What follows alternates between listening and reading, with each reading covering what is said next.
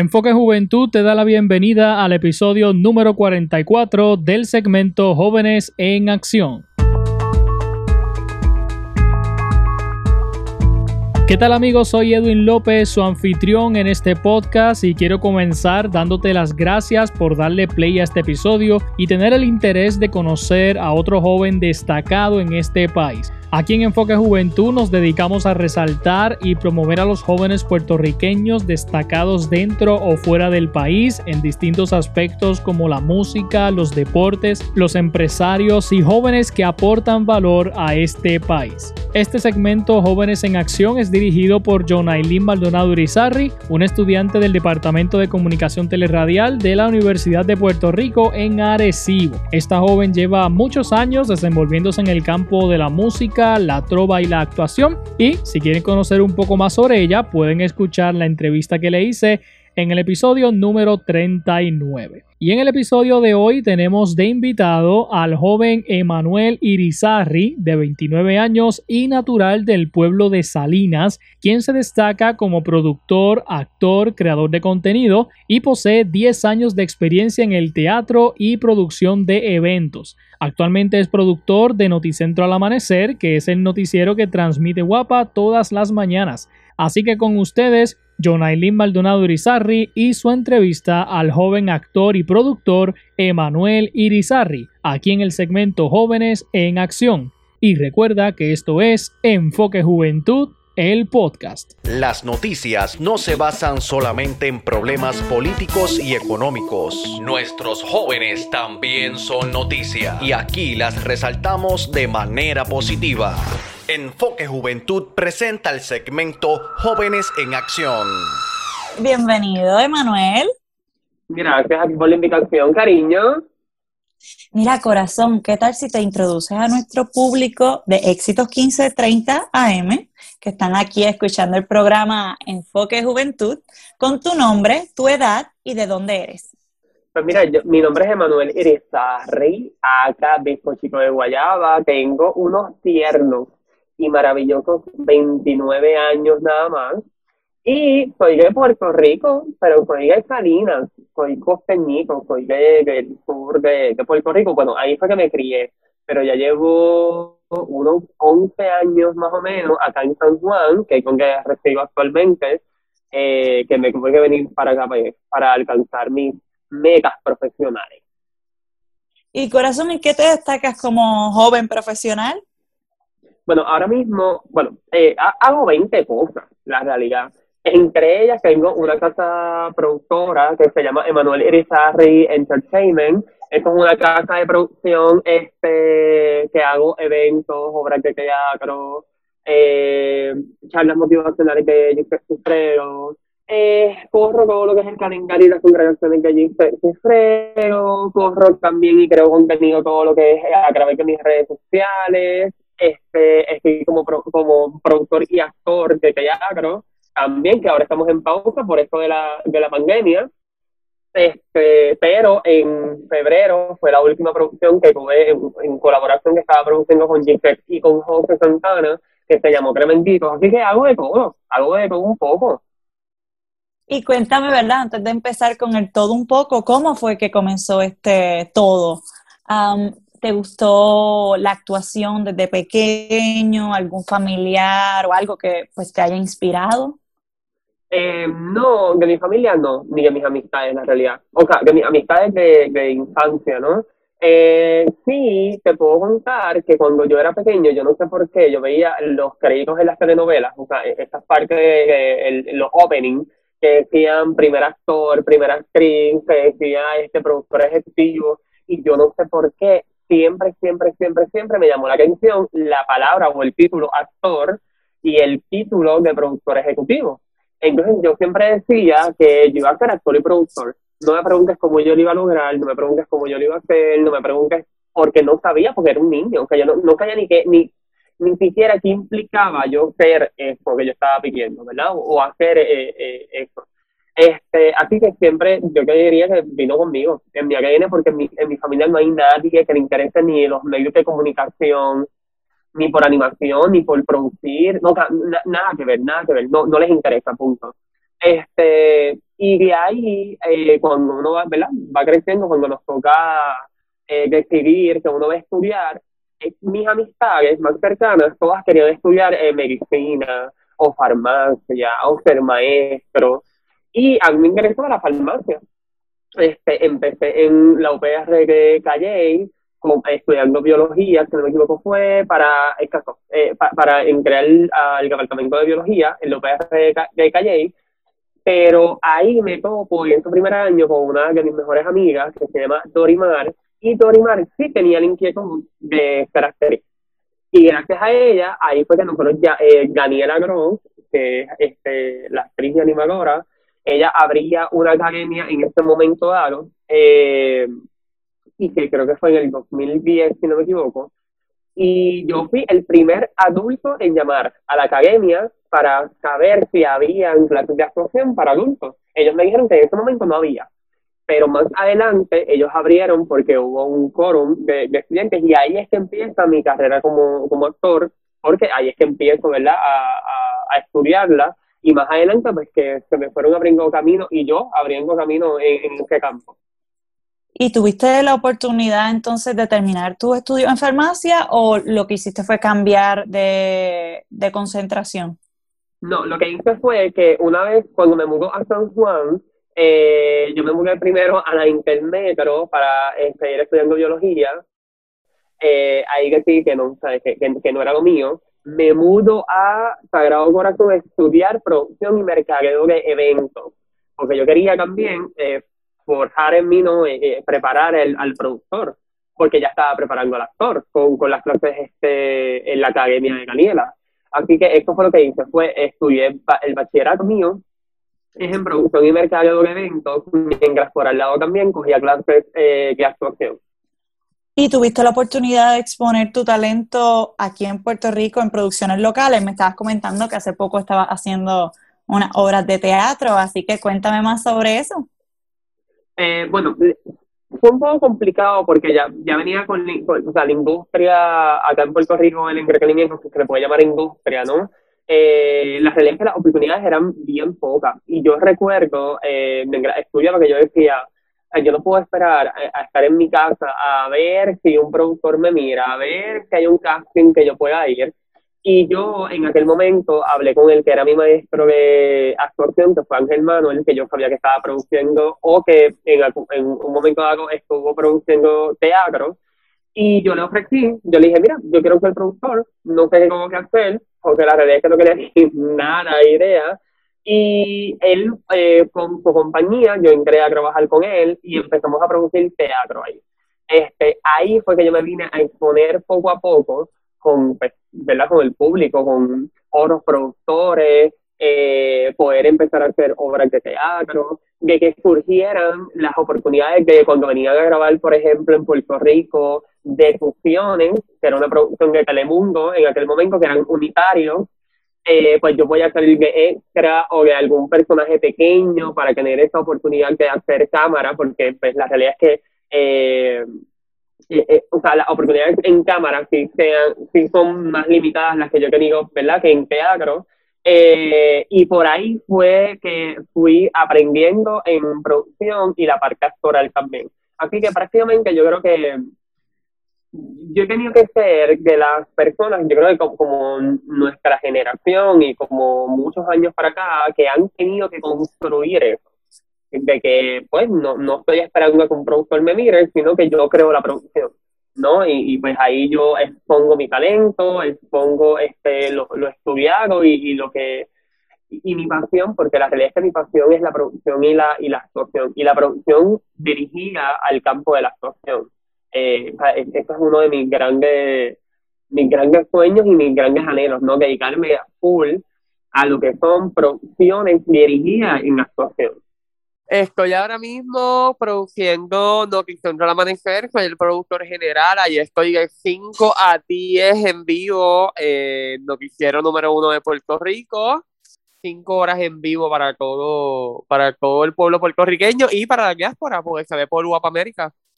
¿Y cómo es la dinámica, ¿no?, de ser productor de general de esta de este programa que se ve por tantas personas, ¿no? Y es tan importante en la vida diaria.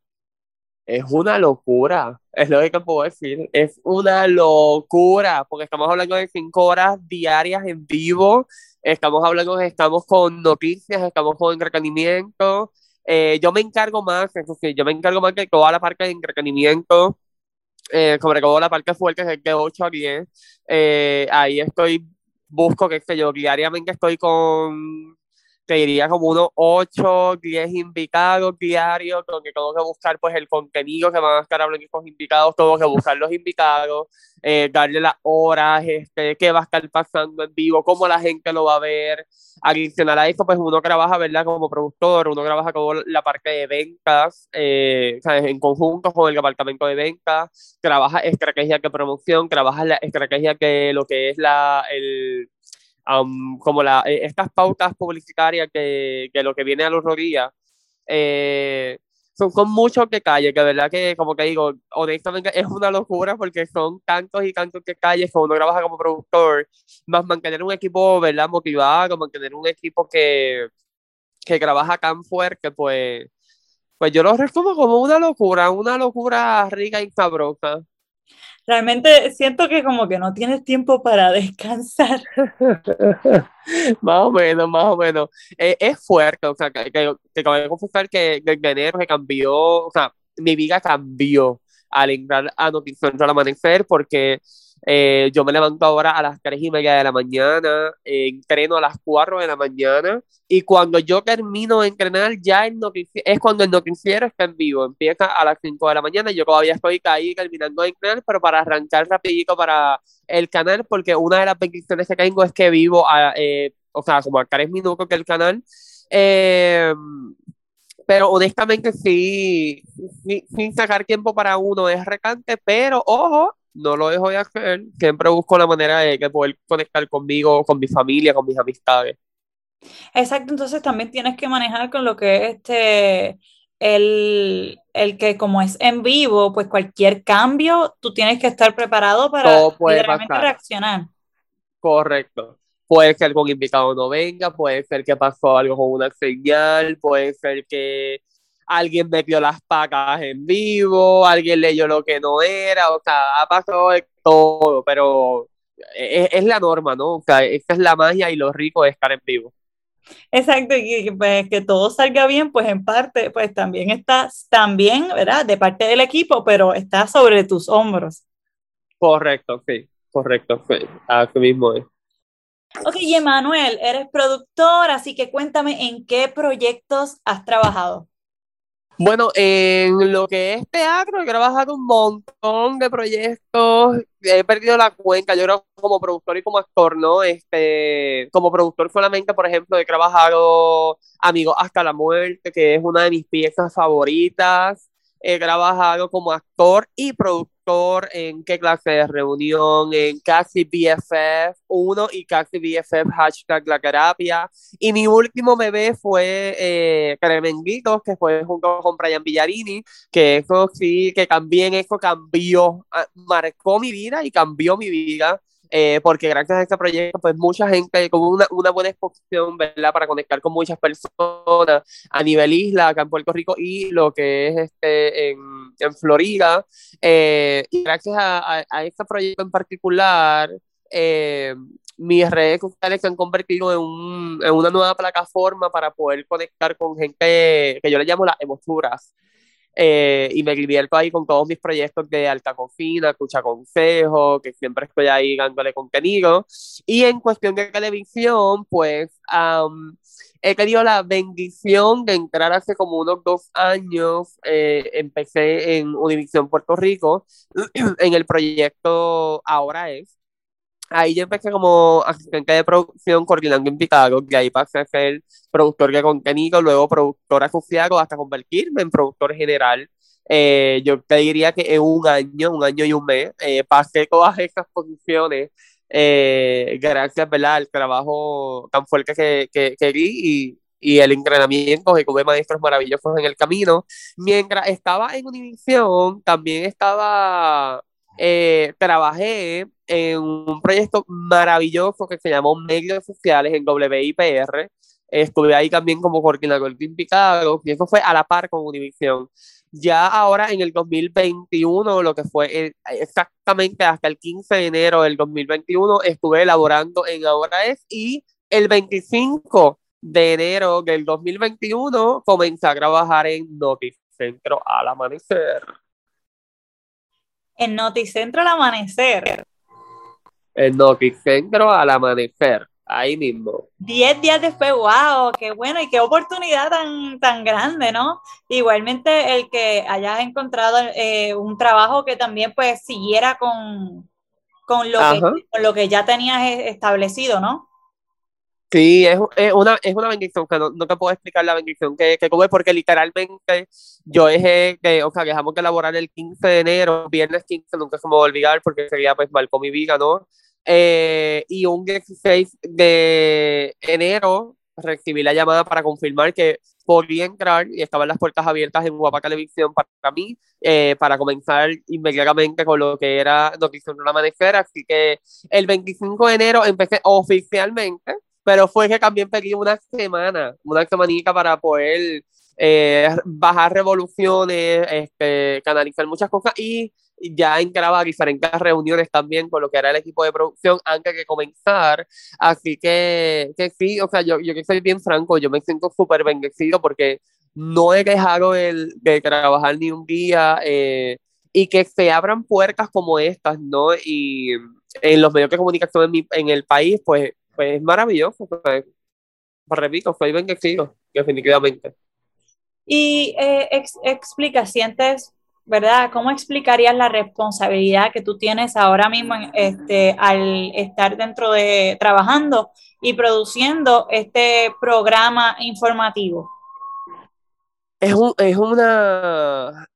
Ay, Dios mío, es una responsabilidad tan grande porque tú estás, Dios mío, que está viendo más de la mitad del país. ¿Verdad? Y eso fue, uno ya que la certeza por la parte de los números, que los ratings y de los shares que ¿verdad? Que este noticiero es bien grande, es una responsabilidad grande porque tú estás buscando entretener al público, pero también informarlos, pero buscando, ¿verdad?, que la información sea la más actualizada, información que sea relevante para estas personas. Tengo que estudiar muchísimo, tengo que estudiar, que diría, bastante por la mayoría de los temas, ¿verdad? Para buscarle diferentes ángulos, para buscar cuál es el tema de interés en este caso. Trabajo, como, ¿verdad? He dicho en varias ocasiones, esto es un programa en vivo y es un programa diario, así que obviamente estoy con lo que es actualidad o lo que yo quisiera que fuera un tema de interés, ¿verdad? ¿De qué manera lo voy a llevar a el mensaje para este público? Es fuerte, no te puedo negar que el estrés se apodera de mí varios días, pero trato de manejarlo con las herramientas que tengo para poder que no afecte mi trabajo, ¿no?, ni tampoco mi vida personal, porque si las responsabilidades que eran, es saber la cantidad de personas que están viendo, saber que es el número uno, saber que estás en el canal número uno de más programación local, pues sí hace que a uno de momento le tiemblen las piernas, pero aquí estamos y vamos por más. Así, siempre te has sido así, bien atrevido, bien dispuesto a perseguir tus sueños y aceptar los retos. Siempre te veo como que los retos tú juegas con ellos, buscas la estrategia y lo atacas.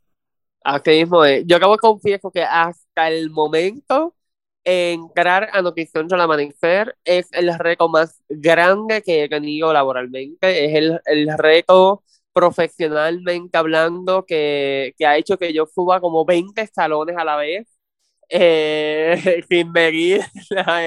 Es o creces.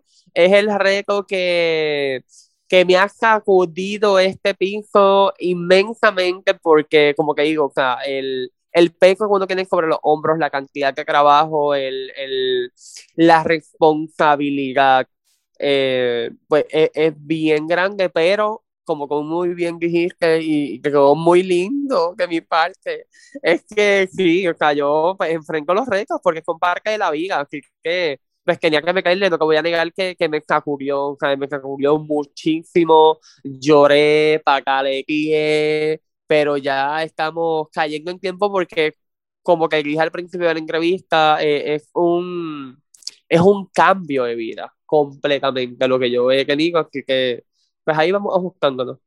Y que también comentaste que quiero sacar un poquito a conversar, es el hecho de que tú escoges, ¿verdad?, los temas de interés y sabiendo, ¿verdad?, con la responsabilidad de que pues esto es lo más conveniente para el público como tal, lo que el público necesita saber, y así también se le pueden abrir puertas a los jóvenes dentro de lo que es el entretenimiento y las noticias positivas, ¿no? En ti también cae el abrirse esas ventanas, esas puertas a jóvenes que también tienen proyectos y también puedan expresarlos ahí, y correcto, también diversidad, inclusión, ¿no? Ahí dentro de eso cae, ¿verdad?, tu responsabilidad para abrir, ¿no?, oportunidades. Correcto, sí, definitivamente tengo la oportunidad de tener una plataforma donde, aunque los espacios no sean tantos, porque pues no dejan de ser un noticiero, pero sí tengo la oportunidad de por lo menos ofrecerle unos minutos, ¿no?, de programación para que alguien venga a exponer su arte, para que venga alguien a exponer su nuevo sencillo, su nuevo álbum, su obra de teatro, su nueva exposición de arte, o sea, sí, y me llena de orgullo. Y una de las cosas que más te lo digo porque viví la experiencia no sé tanto en el programa, el utilizar la plataforma que es tan vista en Puerto Rico para poder ayudar a otros, para mí es maravilloso. Saber que tengo la atención de más de la mitad del país en el programa, viendo y moviéndolo, que puedo hacer un movimiento con las personas que me están viendo para que ellos puedan donar esta organización, para poder llegar a las metas de esta organización sin fines de lucro, para ayudar, por ejemplo, qué sé yo, a los niños que tienen cáncer, o a las mujeres, o organizaciones de mujeres maltratadas, o sea, te puedo decir que es de las mayores satisfacciones que puedo ganar hasta el momento. Exacto, y con este puesto también eres un joven en acción trabajando para servir al país. Así mismo, y así voy a estar siempre. Y además de producir y actuar, ¿hay otra cosa que te guste hacer? Pues mira, estoy coqueteando, bueno, además de producir y actuar, obviamente estoy creando contenido, ¿no? En la parte de la cocina, creando recetas, como yo le llamo veganas caras, en mi alta cocina, estoy dándole consejos a las mujeres para que sufran, Dios mío, inteligentemente, para que no me lloren por los hombres cuando las dejan, que ustedes me lloren a mí cuando no hay galletitas para comer por las noches, o cuando uno engorda 3 libras, y uno se está buscando tengo ejercicio, por eso es que uno llora, mi gente. Pero fuera de eso, estoy coqueteando con la parte empresarial. Esta parte empresarial está como últimamente, los últimos meses, yo diría que están tocando a mi puerta. Así que vamos a ver, pero no sé, yo siempre estoy bien, ¿cómo te digo? Yo no me cierro a nada. Sí, y no me cierro a nada, la realidad. No, me encanta el estudiar. Así que no le tengo miedo a nada, porque lo que no sé, lo busco y lo estudio, ¿no? Y lo pruebo, y que al uno producir, uno sabe, cuando tú eres productor, y cuando tienes que forjar tu propio camino, tú sabes que al principio te van a ir cosas, o siempre, te van a ir cosas bien, y cosas que no van tan bien, y uno los va a arreglar. Así que esta parte de fallar en el camino, no tengo miedo. Obviamente uno no quisiera, ¿no? Y más si tiene que ver envuelto pues dinero, tu nombre, ¿verdad? Pero uno sabe que eso está en el paquete, que puede pasar. Pero sí te diría que la parte me estoy preparando, obviamente, ¿no? Leyendo bastante, me encanta leer, y soy autodidacto. Así que ahora mismo te diría que grandes cosas estoy haciendo con creando el contenido para las redes, y la parte empresarial que está ahí como, hola, estoy aquí. Cocinándose. De hecho, yo te sigo en tus redes y tienes el hashtag bizcochito de guayaba, ¿no? ¿De dónde sale ese hashtag? Porque es tan original y único. Pues mira, bizcochito de guayaba sale porque yo, ¿verdad? Esto es una estrategia mía, lo tengo que admitir. cuando yo estudiaba, bueno, siempre que he estudiado, ¿no? Desde pequeño, yo siempre he tenido como una, no sé llamarle bendición, de tener buenas relaciones con mis maestros y con mis profesores.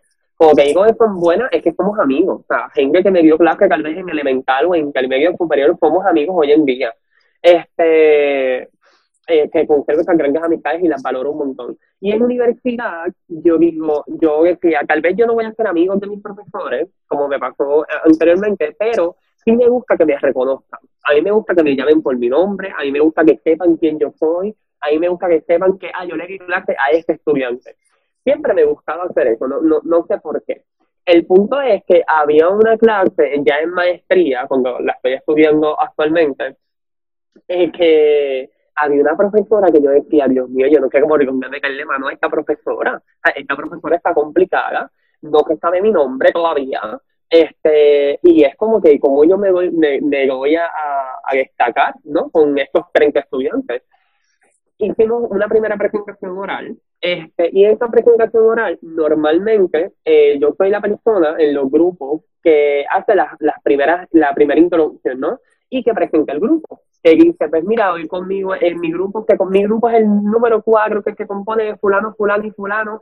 Cuando yo voy a decir mi nombre, no me digas qué, no me preguntes por qué. Yo dije, y bizcochito de guayaba, y la gente se quería morir en el salón. O sea, yo no sé dónde salió lo del bizcochito de guayaba. O sea, eso me vino a la mente.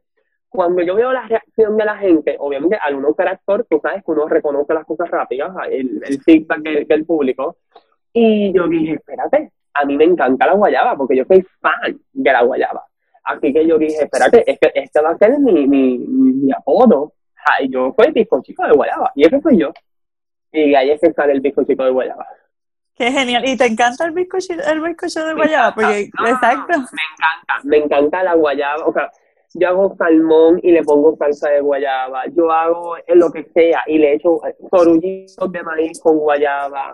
Todo, me encanta la guayaba. Queso blanco y guayaba en sorullitos, me lo hace mi abuela. Bello. Muy bueno.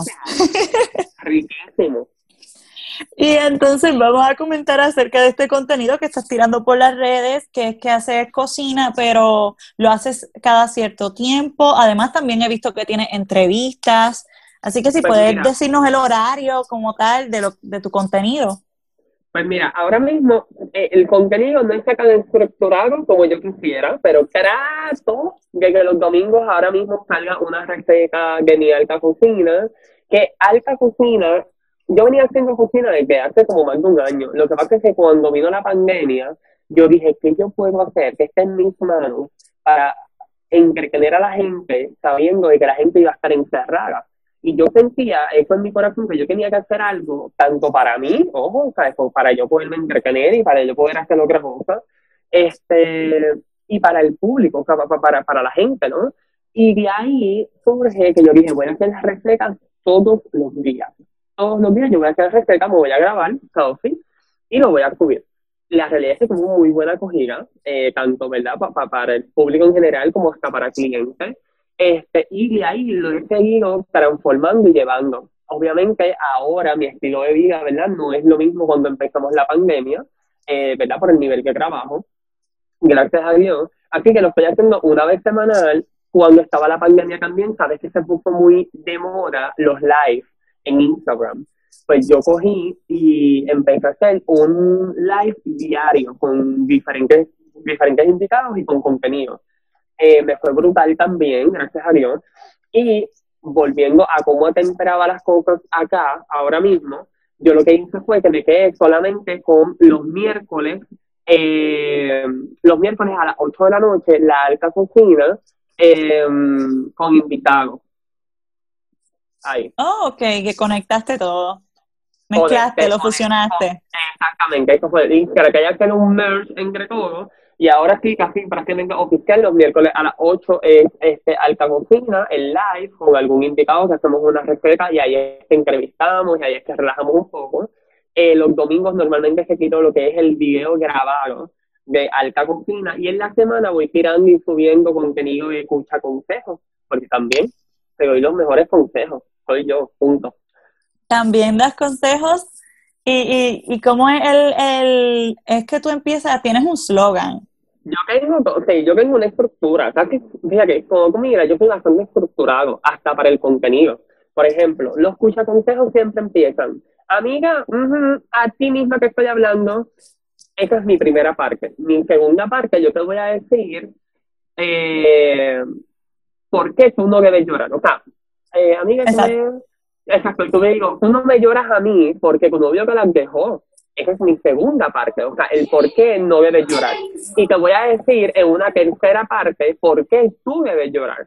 Y ahí, obviamente, un poco entre el sarcasmo, entre la comedia y demás, trato de hacerte llevar a que hay que priorizar las cosas en la vida. Yo que digo normalmente, y te lo llevo con algo de comida, tú no lloras porque vas a un restaurante y te dan los tostones mongos. Tú me lloras a mí por tal cosa, o sea, lo que tratamos de llevar con esto, perdóname, es no vas a llorar porque te dejaron, vas a llorar porque te dieron los tostones mongos en un restaurante, ¿no? Lo que ahí trato de hacer es, entre el sarcasmo y la comedia, llevarte a la parte de priorizar, a la parte de que analices, tal vez las cosas no son tan fuertes o no merecen tanto en esa parte, ¿no? Que te derrumbes tantísimo, aunque siempre valido el que la gente ve los sentimientos de las personas, ¿no? Que se vale llorar, que se vale mirarse al espejo y hablarse, que se vale conocerse, eso sí. Pero trato de que con la comedia poderte dar un poco de que salgas un poco de la rutina y de eso mismo, que te puedas sentir identificada, pero que a la misma vez te puedas reír y te puedas alivianar un poco, porque todos estamos pasando por diferentes tormentas por dentro que uno no sabe, ¿no? Y de ahí también surge escucha consejos, así que los escucha consejos normalmente los tiro por los Insta Stories, pero también hay dos o tres que también los zumbo en el feed, que la gente puede ir a ver por ahí. Descríbete en 3 palabras. En 3 palabras, wow. Voy a tratar de hacerlo no de trabajo, porque normalmente uno se va como que casi siempre el trabajo. Yo te diría que soy una persona compasiva, creo que soy como luchón y soy una persona autodidacta. Creo que me puedo ir por ahí. Autodidacta, compasiva y luchón. Corazón, también dentro de tu adolescencia, ¿tuviste algún logro o algo de lo que estés, ¿verdad? ¿Algún logro o premio, algo de lo que estés orgulloso en tu adolescencia o tu infancia? Mira, no sé por qué eso me viene, o sea, me imagino que tienen que haber varias, sobre todo en la parte de estudio. Así siempre yo era un nene de 4 puntos, pero algo que a mí nunca se me olvida y nunca se me olvidará, a menos que no me dé Alzheimer, ¿verdad?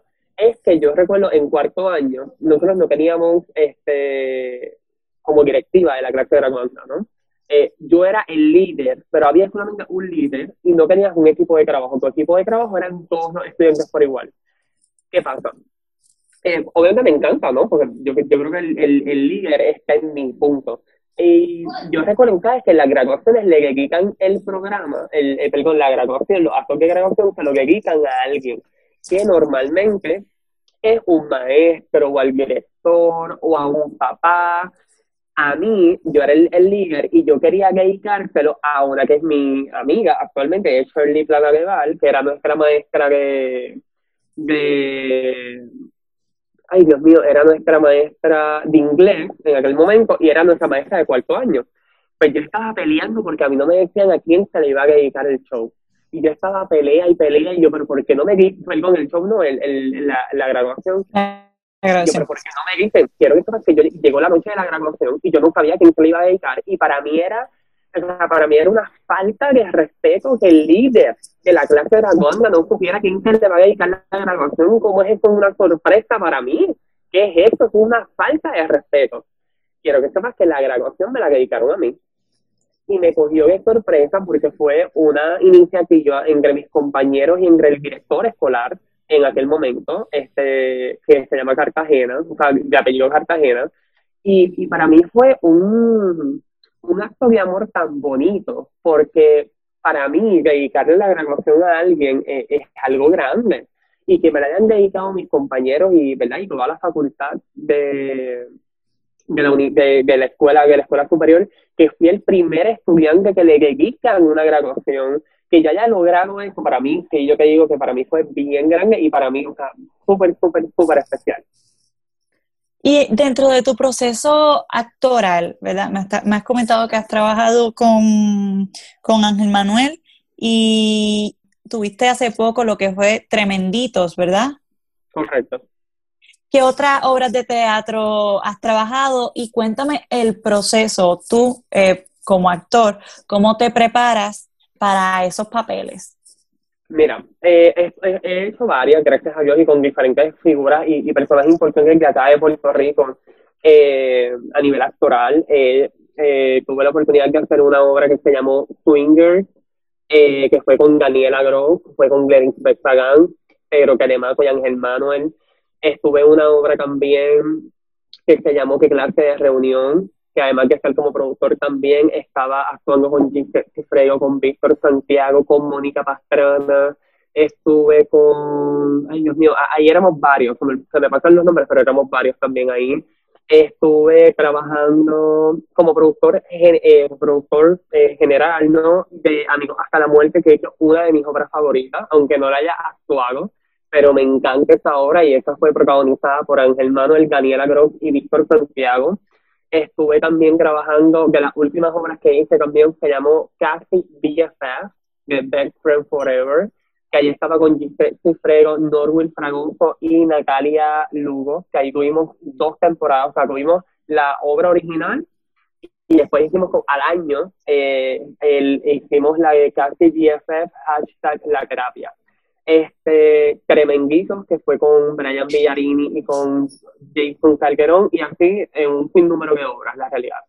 Mi proceso para la parte actoral, pues mira, es un proceso para mí que puede ser un poco más lento que otras personas, porque yo no lo hago tan consecutivo, o sea, yo no estoy todo el tiempo actuando, así que puede ser un poquito más lento para mí. Yo tengo que entender el personaje, yo tengo que entender su razón de ser, porque normalmente confrontamos. El personaje puede tener similitudes conmigo, con lo que es Emmanuel Irizarry, pero normalmente tenemos muchas cosas que nos diferencian. Entonces yo tengo que entender el por qué tú llegas ahí. Para yo poder hacer una actuación, o yo poder interpretar, o sea, a este personaje, ¿no?, lo más natural posible, porque eso es lo que busca la gente, ¿no? Y ese es el trabajo del actor. Yo normalmente leo mis libretos en frío, voy a los ensayos, y una vez ya tenga los movimientos para dónde es que voy, ¿verdad? Lo que le llaman el bloqueo, que es que te mueves a sala cuando dices tal línea, o te mueves a tal lugar, etcétera. Yo ahí mínimo, yo me tengo que encerrar una o dos veces en semana solo, por lo menos 2-3 horas, para ir memorizando para dónde voy, cuál es la letra, e ir buscándole la verdad. Yo juego bastante con el cuerpo, ¿verdad?, con las herramientas del actor, el cuerpo y la voz. Y trato de jugar por ahí para buscarle los matices, para entender por qué es que dice eso, por qué es que reacciona de esta manera con esta persona, porque muchas veces la gente no, o sea, la gente ve una parte, pero el trabajo hay que hacerlo completo como actor. O sea, la gente puede ver una discusión bien fuerte, y puede suponer, o yo tengo que darle a entender a la gente, y es que ya nosotros, estos personajes vienen ya cargados de años, o sea, cargados de enojo, por diferentes, o sea, porque tienen muchas diferencias de mucho tiempo, y tal vez yo no lo tengo en el texto, pero lo tengo que interpretar. Así que yo le diría que va por ahí, pero casi siempre yo espero a que ya el director me diga más o menos cómo ve el personaje, cómo es, para dónde se mueve, y yo de ahí parto para hacer mi estudio, y yo llevarle una propuesta al director, que ¿verdad?, puede ir acorde como él lo ve, o yo le hago una propuesta diferente y él me la compra o no me la compra. Y ahí vamos, entonces empezamos a negociar con la parte de la actuación. Y en la producción, ¿verdad?, para aquellos radio oyentes que no conocen esto de lo que es la producción, háblame un poco acerca de la producción de teatro y la producción ahora mismo en televisión, como que cuál es tu proceso. Como que ahora mismo llegas a tu trabajo y cuál es la estructura, que es lo que hace, la rutina, para decirlo así. Bueno, sí te puedo hablar ahora mismo muy, o sea, bien cerca la de televisión, ¿verdad? Que es la que hago a diario. Obviamente ya yo tengo un equipo completo de trabajo, o sea, tenemos un equipo técnico que se encarga el canal de montarme lo que es toda la parte de las cámaras, el director que es fotografía, el que me pone el cintillo, el musicalizador. Este equipo ya está montado y igual también ya tenemos un equipo que es el que consigue las entrevistas, él es el que me monta el rundown, cómo va el orden en el sistema de nosotros acá. Tengo una productora de edición, tengo lo que son talentos y productores de contenido, que en este caso es Brian y Brenda, que ellos producen su propio contenido para el show. Y en mi caso, lo que yo normalmente, yo recibo 25.000 emails diarios, porque tengo que trabajar con todo lo que es las peticiones que son del canal, porque yo soy el enlace de prácticamente de lo que es el canal, ¿verdad? Network y lo que es la producción de nosotros, Master My House. Así que, por ejemplo, todo lo que son los Latin Grammys, nuestra belleza latina, todas las telenovelas, es como hacemos promociones en nuestros shows o hacen peticiones de entrevistas o demás, pues yo tengo que dar, ¿verdad?, las aprobaciones, coordinarlas, etcétera. Así que prácticamente yo te diría que yo paso la mayoría del tiempo en mi email, contestando email, para luego pasar a lo que es el show técnico, ¿verdad? Donde está, porque ahí es donde uno escribe para lo que van a estar leyendo los animadores, ¿verdad? Para el público, lo que ellos van a estar leyendo, creando lo que son los cintillos para que la técnica, ¿verdad?, que se encarga de esto, pues lo pueda hacer correctamente, cuando yo se lo indique, verificar todas las imágenes que yo mandé a trabajar en la parte de edición, ya sean imágenes, ¿verdad?, fotografías o ya sean videos también, y eso se enlaza, que enlazar es como si fuese draguear, ¿verdad?, de un lugar a otro, para cuando tú bajes al control, que es donde yo corro el programa todos los días, ahí tú le vas dando las indicaciones tanto al director, como al teleprompter, como a los talentos, para dónde es que van o para dónde es que vienen, o qué es lo que van a seguir, o qué es la parte que van ahora, ¿no? Así que yo te diría que esto es la parte que yo hago normalmente. Obviamente la parte creativa, o sea, tiene que estar cómo yo voy a abrir el show, por qué yo pongo este segmento en un segmento, ¿verdad? Ponle con 5 minutos y voy a tener una bienvenida y 2 entrevistas. ¿Por qué es que yo hago esta bienvenida? ¿Cuál es el propósito de este día? ¿Por qué yo pongo esta entrevista al principio y no la pongo al final? O sea, yo tengo una estructura, ¿no?, de cómo llevar las entrevistas, dónde van los talentos, en qué área, tengo que asignarle las áreas también. Si la entrevista va a ser en sala, si la entrevista va a ser frente a pantalla, si la entrevista va a ser en mesa isla. Todo eso es lo que yo tengo que hacer a diario, porque el programa es a diario. Así que todo eso yo lo hago a diario, en vivo, sobre, obviamente, todo lo demás. Sí, vamos a ir en teatro, ¿verdad?, en términos generales, porque la verdad es que hasta en televisión, o sea, hago mucho más, la realidad, ¿no? Pero no me daría el tiempo. En teatro, por ejemplo, pues, obviamente nada más de por qué quiero producir, ¿Qué es lo que quiero hacer, qué es lo que quiero producir. Pues encontré una obra perfecta para producirla y digo, ok, pues esto van a ser mis actores, ¿no? Es una obra de 3 actores, pues vamos a ver quiénes son los actores, si yo voy a estar actuando o no voy a estar actuando, crear el presupuesto, buscar el teatro, buscar las fechas, la coordinación con los ¿verdad? Dios mío, los actores que tengan las fechas disponibles, igual que el director, contratar a todo el equipo de iluminación, escenografía, vestuario, maquillaje, la comida. Es un proceso bien fuerte, porque es de mucho tiempo, ¿no? O sea, estamos hablando de, qué sé yo, te puedes cargar como 3 meses para luego hacer una obra de teatro que va a durar 2 fines de semana, normalmente, ¿no? O que duraban acá en Puerto Rico. Así que esto es lo que hago, y como yo trabajaba a diario igual, con las cosas de teatro, ¿no? Trabajas a diario porque siempre hay algo que hacer. Y dentro de lo que es el medio cinematográfico, me comentabas que aquí en Puerto Rico, pues, esta industria cinematográfica no es tan activa como lo son en otros países, en comparación con otros países. Sin embargo, has tenido la oportunidad de participar y dar tu sabor, el bizcochito de guayaba, ¿verdad?, aparecer en alguna producción cinematográfica. No, No, o sea, además de lo que había comentado al principio, creo, yo soy bien malo en memoria, pero creo que no, o sea, obviamente sí he hecho cortos, por ejemplo, yo creo que yo estuve como productor en 1 o 2, si no me equivoco, y ahí estuve actuando, pero fue más en mis primeros años de ¿verdad? De aprendizaje, que la realidad es que no es que no niveles, esos cortometrajes.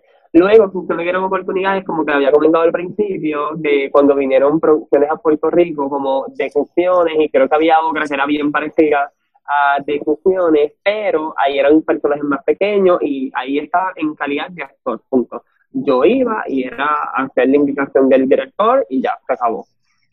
No era mucho más allá de no quería un personaje de peso, o no tenía, era más o extra, o personajes bien pequeños, tal vez de un capítulo, que salía un momentito de un capítulo, de 2 o 3 líneas y ya, pero que uno las valora, porque estaba empezando, ¿no?, mi carrera actoral. Uno veía, obviamente, porque ya yo venía de la producción, así que yo veía como la parte de la producción y que es algo que quiero hacer, así que obviamente las oportunidades, aunque sean, que les llamen pequeñas, que para mí serían grandes, que me ofrecen ahora en una producción y es que yo voy a caminar por la parte de atrás, yo lo hago, porque lo que quiero también es ver cómo trabaja todo este tipo de producción ahí. Corazón, ¿qué ha sido lo más complicado dentro de tu trayectoria? Lo más complicado, wow, es que uno se enfrenta con retos diarios, pero yo no sé si yo diría que lo más complicado, yo creo que ha sido, yo creo que el demostrar un poco, ¿no? O sea, obviamente uno viene forjándose en el camino, así que más que cualquier otra cosa, yo creo que ha sido el tener que trabajar tan y tan y tan duro para que la gente te pueda ver, para que la gente pueda creer en ti y para que tal vez la gente cree un voto de confianza, ¿no? Ya sea porque vaya a comprar un boleto para ir a ver a una obra de teatro o algún auspiciador para que, ¿verdad?, que haya dinero para cubrir algún gasto de un evento o de la obra de teatro. Yo diría que yo creo que esa es la parte más fuerte, ¿no? Porque uno está en un punto de crear nombre, crear esta reputación para que la gente, pues, crea 100% en ti, que confíen en tu trabajo, pero eso se logra con muchísimo trabajo y con muchísimo tiempo, que no es algo de la noche a la mañana. Así que sí, yo le diría que esta parte. ¿Y qué le dirías a tu yo del pasado? Yo le diría que se preparara, así como se preparó académicamente, que se preparara para su yo interior. Le diría que lo acepto tal y como es y que no me arrepiento de tomar ciertas decisiones en la vida personal o profesionales, pero le diría que fuera un poquito más astuto a la hora de escoger amistades, le diría que tuviese cuidado con quién le hablaba al oído, y que leyera mucho antes de lo que empecé a leer, para darme cuenta el valor de la vida, para que me diera cuenta lo importante que es conocerse. Así que yo diría que yo creo que eso, esa parte. Ahora que me estabas comentando acerca de la lectura, ¿podrías recomendarme un libro? Libro, ay Dios mío. Ok, hay un libro, si no me equivoco, se llama Proyecto Felicidad. Yo soy malísimo con los nombres, pero creo que este libro, siempre he dicho que este libro me cambió la vida. Y te digo por qué, porque yo siempre, yo era feliz, pero ahora, o sea, yo creía ser feliz antes, pero yo te puedo decir que hoy por hoy yo soy feliz, porque con este libro yo me di cuenta que la felicidad es un trabajo, que la felicidad tú la buscas, la felicidad tú la construyes día a día, y este libro fue el que me cambió la vida. Este libro fue el que me dio la oportunidad de decir, espérate Emma, tienes que salir de estas relaciones tóxicas, tienes que moverte a otra área, que en los momentos de dificultad yo poder tener las herramientas para seguir agradeciendo a la vida, que me dio las herramientas para yo seguir, intentar seguir educándome en el área de mi yo interior, ¿no? De yo poder... Así, yo decía, yo tengo que tener una línea perfecta o ser coherente con lo que yo digo a con lo que yo siento. Porque muchas veces uno dice, no, yo estoy bien, y por dentro estás mal, ¿no? Pero para mí no es normal que tú siempre estés diciendo, estoy bien, pero que por dentro siempre te sientas mal. A mí me encanta, yo te puedo explicar lo que me encanta conocerme y saber cosas que tal vez no me gustan, pero que para mí son necesarias que yo las reconozca y decir, esta cosa me duele a mí porque me choca con el ego. Y yo le tengo mucho miedo al ego porque no me gusta el ego. Y porque el ego te puede transformar en una persona que tú no quieres ser. Y me encanta esta parte de conocerme. Así que un libro que te puedo recomendar es Proyecto Felicidad. De verdad que es buenísimo. Y si tú fueras un libro, ¿en qué parte de la biblioteca estarías y cuál sería el título? Wow, yo me imagino que mi título sería Escucha Consejos, donde estaría con autoayuda en la parte de la biblioteca, y te daría todos los consejos que tal vez no me dieron o que no quiso escuchar en un momento dado, y que tal vez ahora me atrevo también yo a pasarlos para el frente de una manera graciosa, pero con poder y con la certeza de que hay mucho más camino por andar, que hay cosas por las que luchar, que sí se puede ser feliz, y que no se tiene que estar en una relación o no se tiene que estar... El mejor amor que puedes tener es el tuyo propio. Así que yo diría que yo me imagino que se llamará #escuchaconsejo en el lado de autoayuda. Y para todos los que nos están escuchando y para todos estos jóvenes que están comenzando a emprender proyectos, ¿cuál es la clave para ser una persona exitosa en la vida? Persistencia, confianza, yo creo que están dos. Yo creo que están dos porque hay muchos momentos. Así como hay muchos momentos buenos, tal vez hay muchos momentos que no son tan buenos. Y son esos momentos no tan buenos que hay que seguir caminando, aunque sea más lento, pero hay que seguir caminando, no te puedes detener. O si te detienes es para coger fuerza y seguir adelante con la misma valentía y con el mismo esfuerzo que estabas caminando anteriormente. Hay mucha confianza porque se ve lacerada muchas veces en el camino, desconfías de ti. Muchas veces uno es el peor enemigo, así que esta parte de la confianza, esta parte para poderte atrever a hacer cosas arriesgadas, que es lo que amerita emprender, pues sería, yo te diría que estas dos cosas para mí son bien importantes, porque muchas veces te pueden decir que no, pero tú vas a buscar el sí, punto, aquí no hay de otra.